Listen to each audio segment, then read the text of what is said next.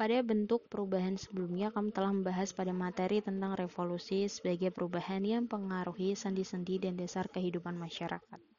Perubahan semacam inilah yang termasuk dalam perubahan yang pengaruhnya besar. Lalu, apakah yang dimaksud dengan perubahan yang pengaruhnya besar?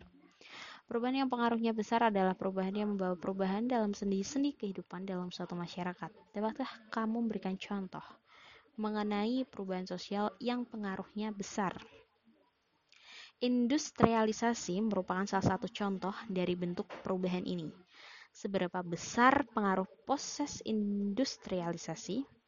Industrialisasi membawa pengaruh besar terhadap berbagai bidang kehidupan di masyarakat. Industrialisasi merupakan proses perubahan sosial di mana ekonomi yang mengubah sistem mata pencaharian masyarakat agraris menjadi masyarakat industri.